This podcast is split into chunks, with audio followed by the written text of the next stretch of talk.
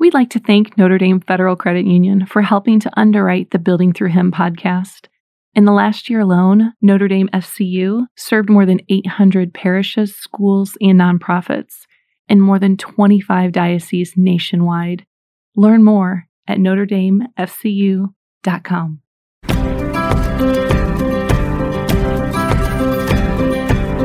Hello, welcome to the Building Through Him podcast. I am Mary Jo Parrish, founder of Kingdom Builders, and today's episode is Living in the Light. And just so you know, you are always loved and you are always welcome here. So I always like to start off with some funny stories because the Lord loves to hear us laugh. I grew up in the country, and so in the country, you have dogs and they don't wear clothes um, and they live outside. And so that's how I was brought up. Like dogs are outside creatures, and the Lord gave them fur, so they remain outside. And that's very different in today's world. So when I was looking for a comfy chair to put in the corner of our bedroom, I was looking for something that I could like sit with the toddlers and read books to them, or like sit in the corner, like pray my rosary or whatever. And um, I found this really amazing looking chair on Wayfair for $86 and I was so excited. It's the right color. I'm like, the price was so good. And um, I didn't notice like the cat in the background or the tiny porcelain dog in the corner. I just thought that was decoration. And so I showed my husband, and I'm like, Bill, look how cute this chair is. It is like perfect, and it's only $86. And he looks at me like I'm crazy. And he's like, Marjo, are you being serious? And I said, Yes. And he's like thinking I want to buy obviously you can probably tell it's a dog bed. I'm going to buy a dog bed for our bedroom so that I can sit in there and read the little books and pray my rosary. He's like, honey, I don't think it's going to be big enough. Like, I just don't think it's a good idea. And then I'm thinking, like, it's not big enough? Like, what do you mean? Like, you know, wanting to take offense to me not fitting in the chair. And then he's like, you did see it was a considered a plush dog sofa, right? And then I saw the wording and I was like, oh, yes, a plush dog sofa. That's why it's only $86.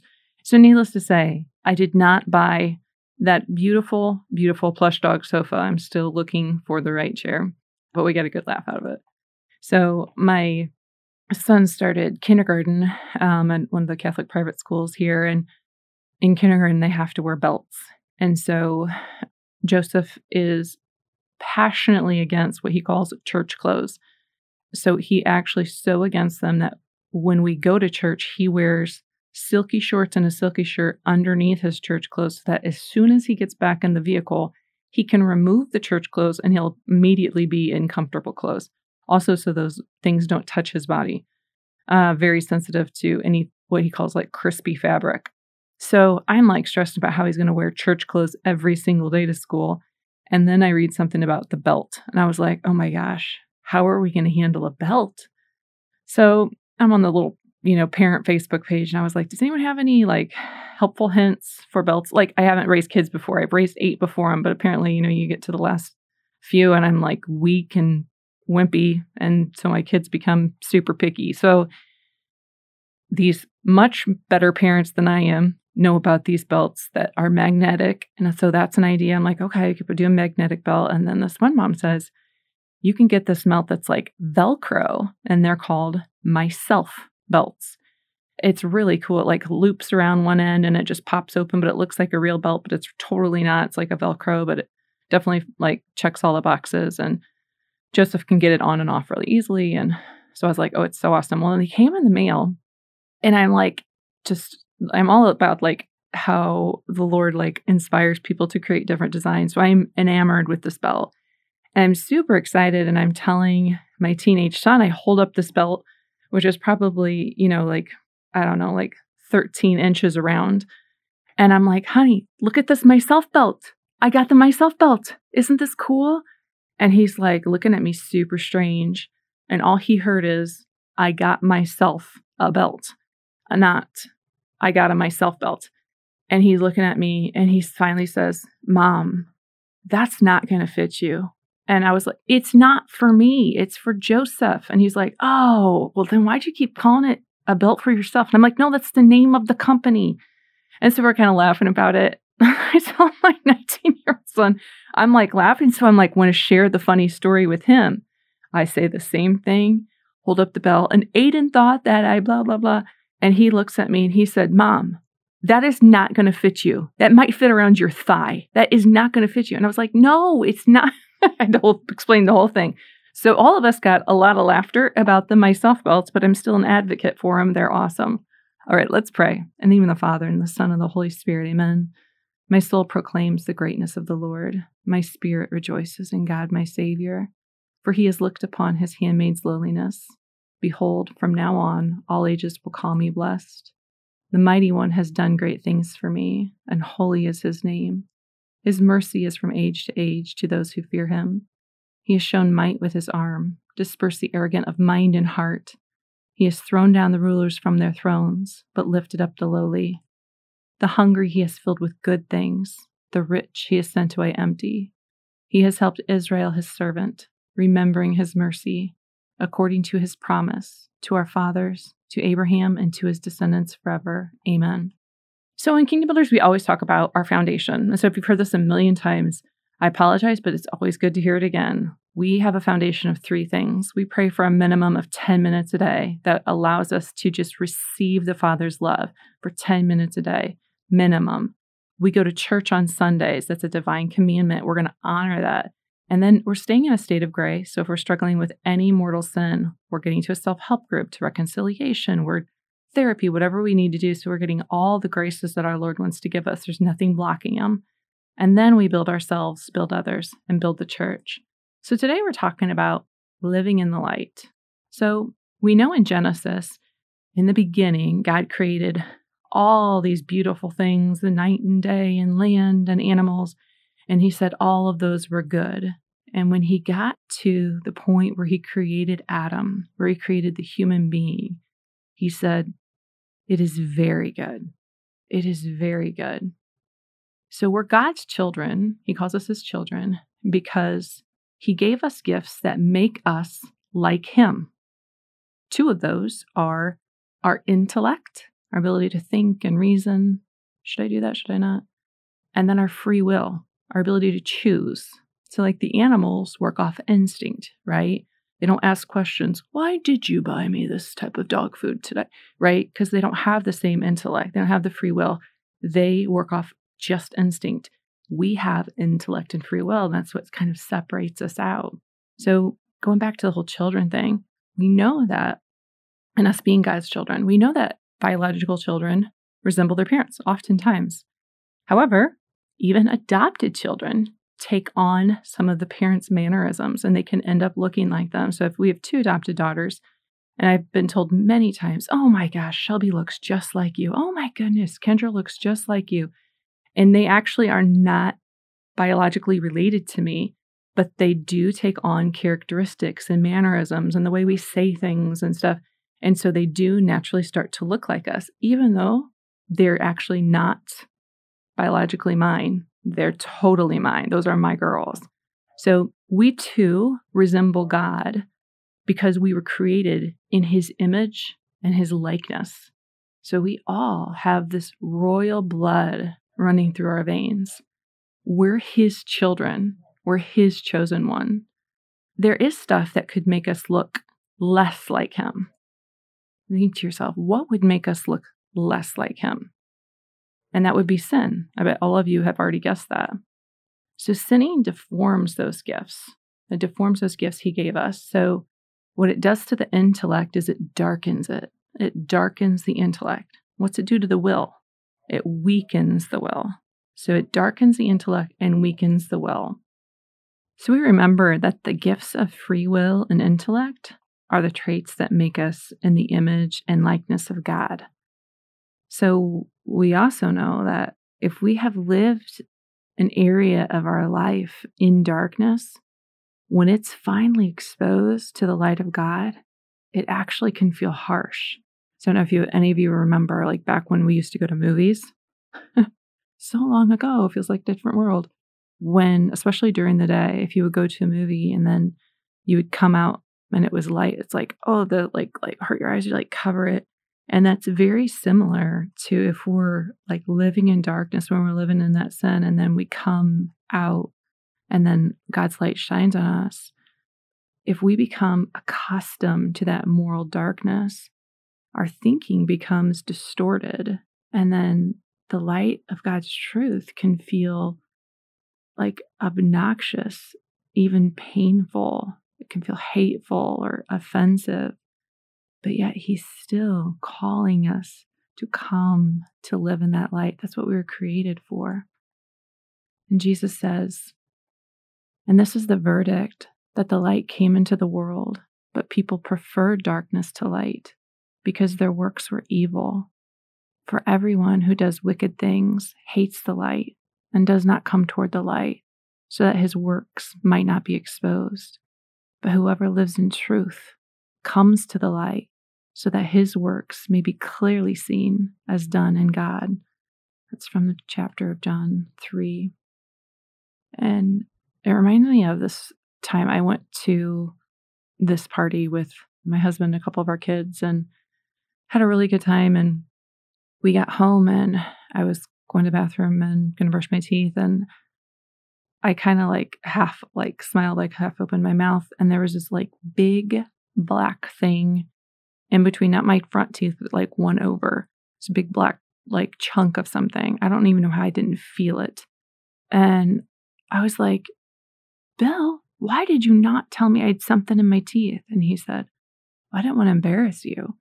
So then I contemplated like the hours I spent at this party with these different people after we had eaten, talking and laughing and telling stories. And like replayed that in my head, like how embarrassing that is. We, I mean, hopefully you're with me on this. Like, we desire to know if something's in our teeth, right? Like, if there's something in there, I want to know what's in there. I am sure you feel the same way. But we also want to ask that of the Lord. Like, Lord, illuminate any sins blocking the fullness of your grace. Illuminate those for me. Because sometimes we're not even aware of them right? Because we know that sinning darkens the intellect. So, like, Lord, illuminate those sins so that I know. This is from Psalm 19. Cleanse me from my unknown faults, from wanton sin especially. Restrain your servant. Let it not rule over me. Then shall I be blameless and innocent of serious sin. So we ask Jesus to come in and reveal our sin, and then we cut off anything that's not of Him. We just remove it. So, this is from chapter 9 of Mark. And I'm sure it will be familiar to you because it's pretty harsh. Sometimes we need a little harsh, right? Like, whew, that's reality. If your hand causes you to sin, cut it off. It is better for you to enter into life maimed than with two hands go into Gehenna. We all know Gehenna is hell, into the unquenchable fire. And if your foot causes you to sin, cut it off. It is better for you to enter into life crippled than with two feet to be thrown into Gehenna. And if your eye causes you to sin, pluck it out. Better for you to enter into the kingdom of God with one eye than with two eyes to be thrown into Gehenna, where their worm does not die and the fire is not quenched. Right? Like, okay, Lord, I want you to reveal to me anything that I'm not aware of and then I want to cut it off because I don't want to end up going to hell, right? That is not what I want, right? We know the result of sin. What would keep us from cutting off the sin? What would hold us back from that? Let's just be real. Let's be raw and real. I love just like saying it how it is. Sometimes the enemy can convince us to be afraid of cutting off the sin. We can fear losing a pleasure or a person when we cut off sin. This quote is from Neal Lozano. He's the author of Unbound. Just as love is the language of God, fear is the language of the devil. So I was talking to this young man, this was a few months ago, and he financially struggles. And he was telling me that when he's in between houses, sometimes he finds a good place to stay is the Goodwill box, that he will climb in the opening and stay the night in the Goodwill box. And the one thing that they taught us in foster care is no matter what people say, you just roll with it. You don't act like super shocked or anything like that. I just was like listening and pretending I wasn't really bothered by that because I've driven past Goodwill boxes. Like I've put things in Goodwill boxes. I've never known that someone stayed nights in there or maybe even days if it's really cold. Anyways, he wasn't saying it because he was like trying to be victimy or anything like that. He was telling me because it was a funny story. Because one time when he jumped in the Goodwill box, his buddy saw him and said, Hey, dude, how are you? And he's like, My buddy was in there. And That was so nice to have my buddy and me, you know, in that Goodwill box together. And, you know, he was just laughing and chatting about it. And uh, I couldn't get it out of my mind. I kept praying about it, started praying for homeless people. I'm like, Lord, why is this bothering me so much? And then after a few days of just praying with it, the Lord kind of just laid this on my heart.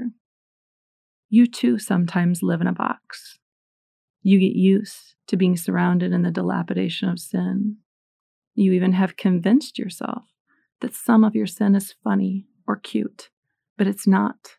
Sin blocks my grace, it deforms the gifts I gave you. Do not forget you are royalty. You are made for so much more. I desire you to claim your worth and your authority and get out of the box. Take my hand. Do not be afraid. I have so much more for you. He's calling us to get out of that box and to live in his light. This is from the Gospel of Mark, chapter 10. Jesus said, Amen, I say to you, there is no one who has given up house or brothers or sisters or mother or father or children or lands for my sake and for the sake of the gospel, who will not receive a hundred times more now in this present age. So if the enemy has convinced you, like, oh, I can't give it up, I need that person or I need that pleasure, like the Lord promises you that it will be given a hundredfold more in this present age. So just recognize that that's just a lie of the enemy, okay? You don't have to be scared of cutting that off, cutting off that sin. You don't have to be scared of it. But sometimes the enemy can use another tactic. He can convince us that we can't cut it off because we need that sin. We actually need it. And the one example I have is for me personally is I'm an ex-smoker. So years ago when I knew I should be quitting smoking, I just couldn't do it. Like just couldn't do it. Because the enemy kept saying, you will have no pleasure in your life if you give up smoking. None. You'll have no pleasure. All your life will be suffering if you give up this one pleasure. And I read the statistic that 14 years is the lifespan that smoking takes off your life. And I thought, my gosh, that is so much of my kids or my grandkids' life, you know, in the future that I could, I, I have to stop this. So I just accepted that I wouldn't have any pleasure in my life, but I still was going to quit. And of course, that was a lie Satan, right? Of course, there's pleasure. There's still pleasure, and even food tastes better. And I'm not constantly thinking, oh my gosh, when's the next time I can get a cigarette? Like, where's a good place I can smoke? Like, it's just like there's freedom. When the sin is finally cut off, like he tells us all these lies, but the bottom line is it feels good because there's freedom, and we were created to be free. And we just know we can choose to live in faith or we can choose to live in fear, but we can only choose one. And the Lord says, Come live in faith. There's freedom there. Come live in faith. There's freedom there. And he says, Do you trust me? Do you trust me? God is good. God is so good. And he has something so much better than sin waiting for us. He's inviting us to get out of that box. This is from St. Augustine. God is always trying to give us good things, but our hands are too full to receive them. And that's just so true. So, another tactic the enemy uses to convince us not to cut it off is he convinces us that we won't be accepted. You know, like, oh, well, if I'm not doing this, I won't really be accepted. And so, this is just a reminder we are not meant to fit in, we are meant to be different. Why? Because we're royalty. Our beliefs, our values, our words, our actions should be different than the rest of the world. If they're the same, there's a problem. What's holy mean? To be holy, what does that mean? It means to be set apart. And you were created to be set apart. God's chosen us to be set apart from the world. And that can be a little scary, really. It can be a little scary. But also, truthfully, it's kind of exciting. This is from G.K. Chesterton. Love his stuff. Each generation is converted by the saint who contradicts it the most. Be that saint. Be the saint that contradicts the culture. Be that saint. That's who God's raising us up to be. That may mean that God is leading you to different friendships. That's kind of scary, right? Whew. Because if your friends aren't leading you to holiness, God desires change in your life. Like, oh my gosh, where do I even begin? Like all new friendships, or, you know, how do I lead my group of friends to holiness? I'm not sure what to do. I actually have a resource for you. So if you go to our website, buildingthrough.com, and you click on Build Through Us, there's a little section that comes down that says Mosaic Small Groups. Click on that. We have material for you. Okay. There's an answer for that. God wants your holiness, He wants you set apart. So, another tactic of the enemy. Sometimes fighting sin can feel overwhelming. It's just like, oh my gosh, the enemy seems too big and too strong. Is it even possible? I've been, let's say, I've been struggling with sin for decades. Is it even possible? Well, Mark 10 27. For human beings, it is impossible, but not for God. All things are possible for God. All things are possible for God. And thinking about that, it kind of reminds me of David and Goliath. You guys remember this? Goliath seemed unstoppable. He was like telling the Israelites that he's the best and he's going to dominate them. And he's like making fun of them, and everyone's shaking in their boots. They're all scared. David wasn't. David's like, Are you kidding me? I kill lion, tigers, and bears. Oh my. Because God's with me, you know? Like, I'm not afraid of that giant. I have God, right? And so I want to read this to you. This is David speaking. And I want you to claim this Bible verse and speak over any sin or any burden that you're carrying. You remember to whom you belong. You remember who's beside you, who's with you always. David said to the Philistine, You come against me with sword and spear and javelin, but I come against you in the name of the Lord God Almighty, the God of armies of Israel, whom you have defiled. This day the Lord will deliver you into my hands, and I'll strike you down and cut off your head. This very day I will give the carcasses of the Philistine army to the birds and the wild animals, and the whole world will know that there is a God in Israel. All those gathered here will know that it is not by sword or spear that the Lord saves, for the battle is the Lord's, and he will give all of you into our hands. And that's what you can tell your demons, your struggles. You belong to the Lord. The battle is the Lord's. And just like God was with David, God is with us too. And he's calling us to live in his light, to claim that and live in his light. And so if we think about David and his slingshot, if he's, you know, deciding which stones he's going to pick up or which rocks, sometimes the Lord illuminates certain rocks that we can use in our own battle. So let's talk about a few of those. One rock would be the sacraments, specifically the Eucharist and reconciliation. So we know that the sacraments are the greatest form of grace on earth. They're the greatest form of grace on earth. So grace is poured into us, and we are actually changed into becoming more like God. Is that crazy? It's crazy. How does that happen? Because our free will and our intellect become stronger and more clear so that we more easily reflect God and we battle more easily. It's just battles are just easier. I always think of myself when I get out of reconciliation, I feel like I have this armor on me because the battle isn't as hard. Why? Because all the grace that's poured into me during the sacrament of reconciliation, and you have that same opportunity. Okay, another rock is using the name of Jesus. And we talk about, you know, renounce, remove, receive a lot in Kingdom Builders. If you don't know what I'm talking about, a lot of our previous podcasts talk about the power in renouncing, removing, and receiving. This is what I want to talk about today, though. So, if we know that we're about to sin, like something that we can say very quickly is using the name of Jesus, it's called the Jesus Prayer. And you can speak this aloud throughout the day, every day.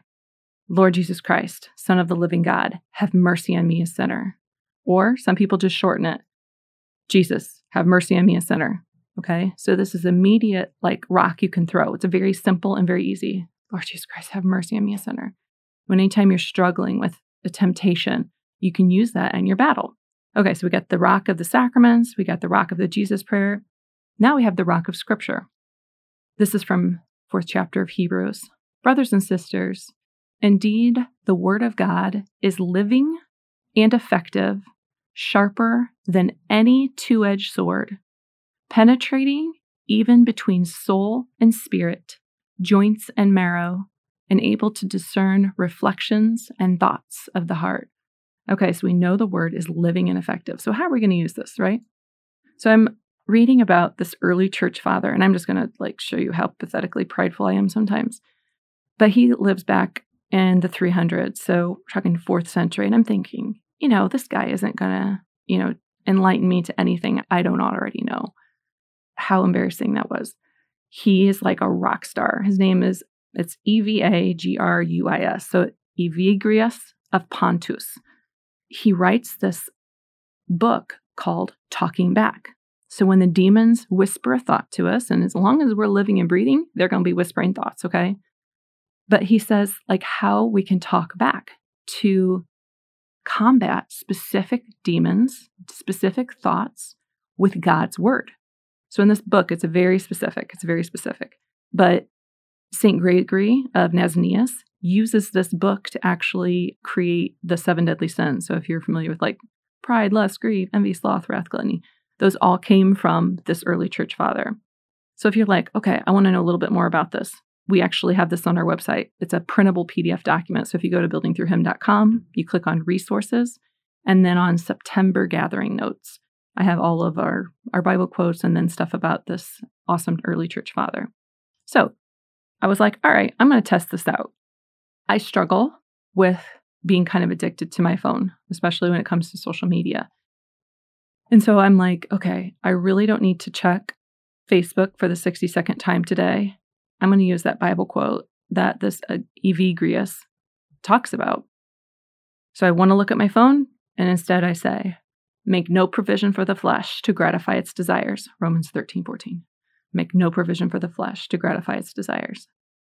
The desire to check my phone actually went away. I was like, what?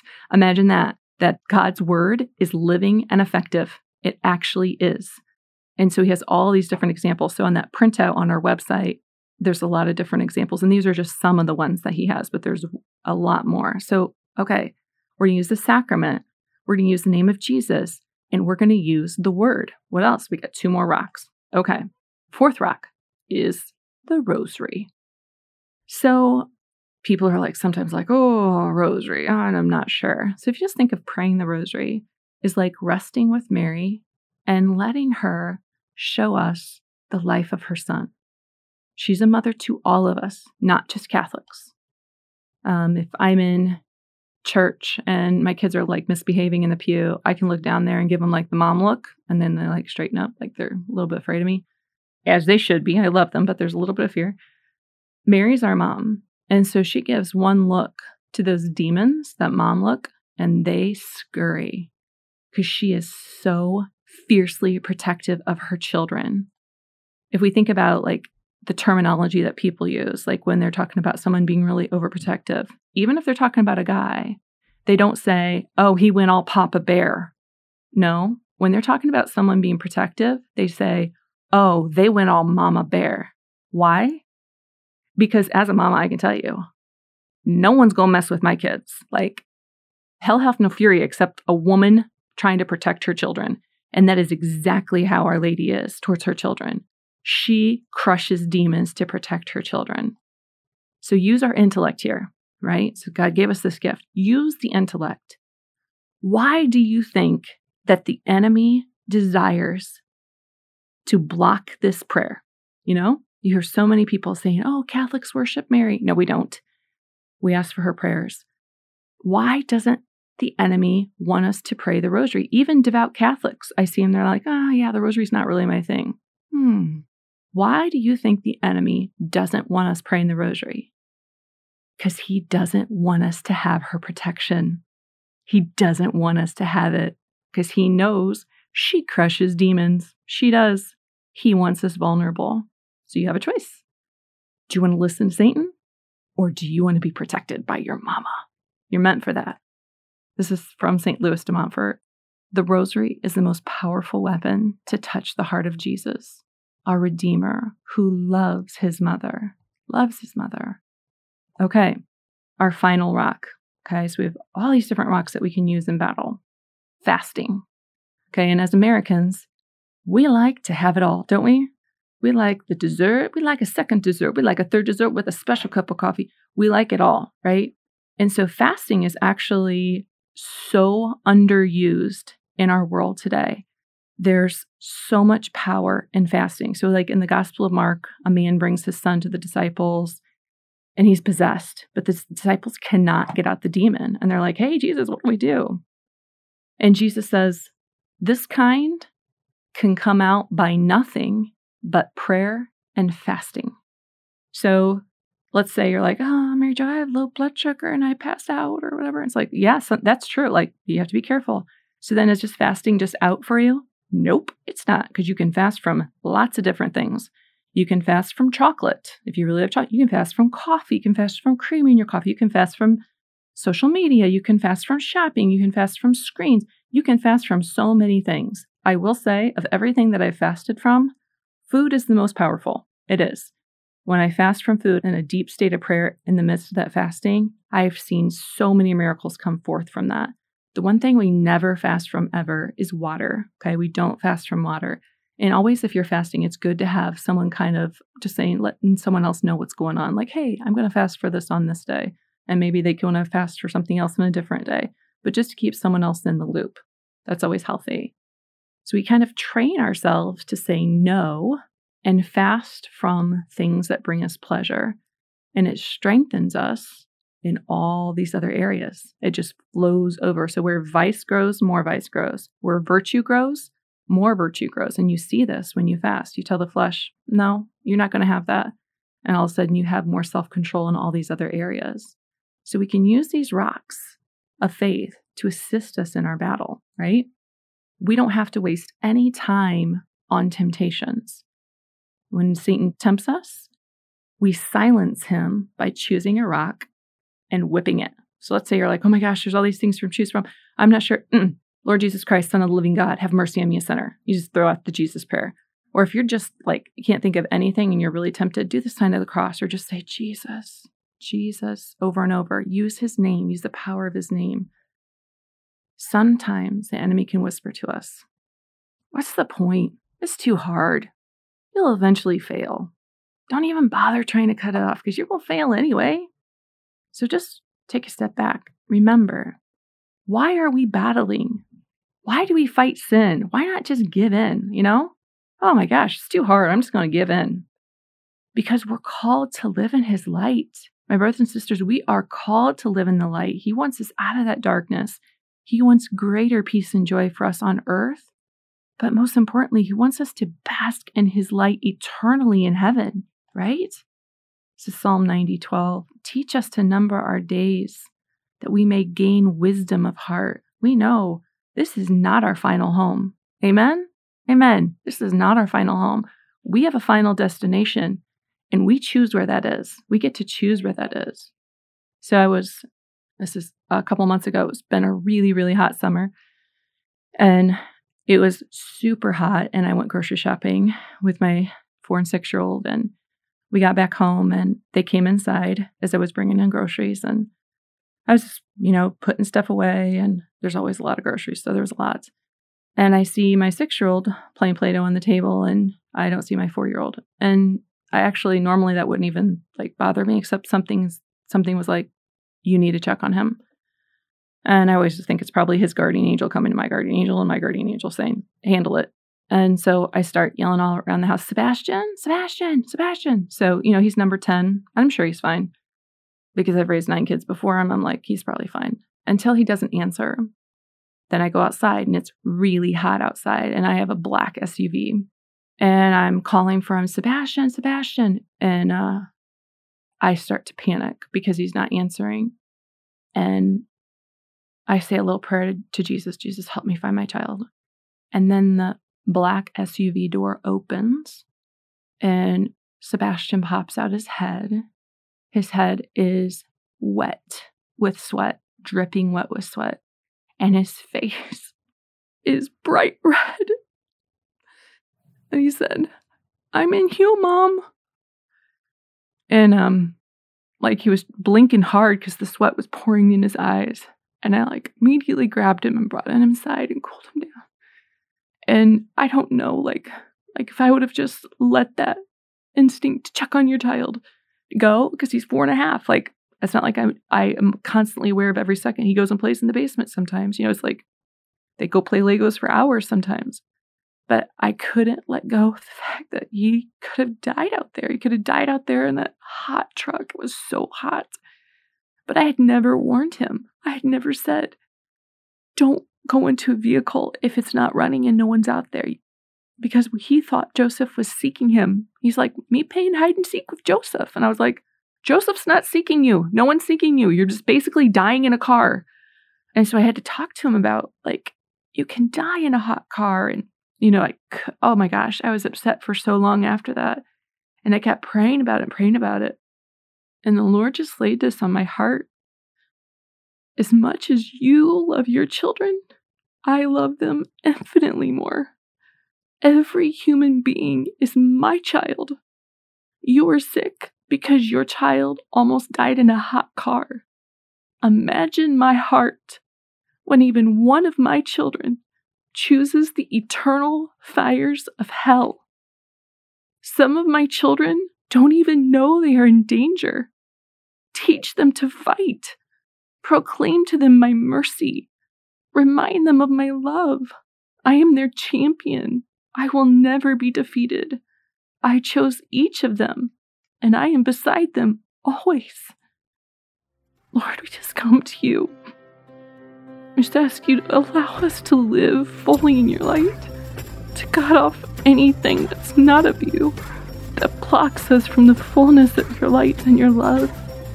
Give us the courage to lead other people to your light, and let us cry out in unity to every human being about your love and your mercy so that we can bring them home, so that you can bring them home into your arms.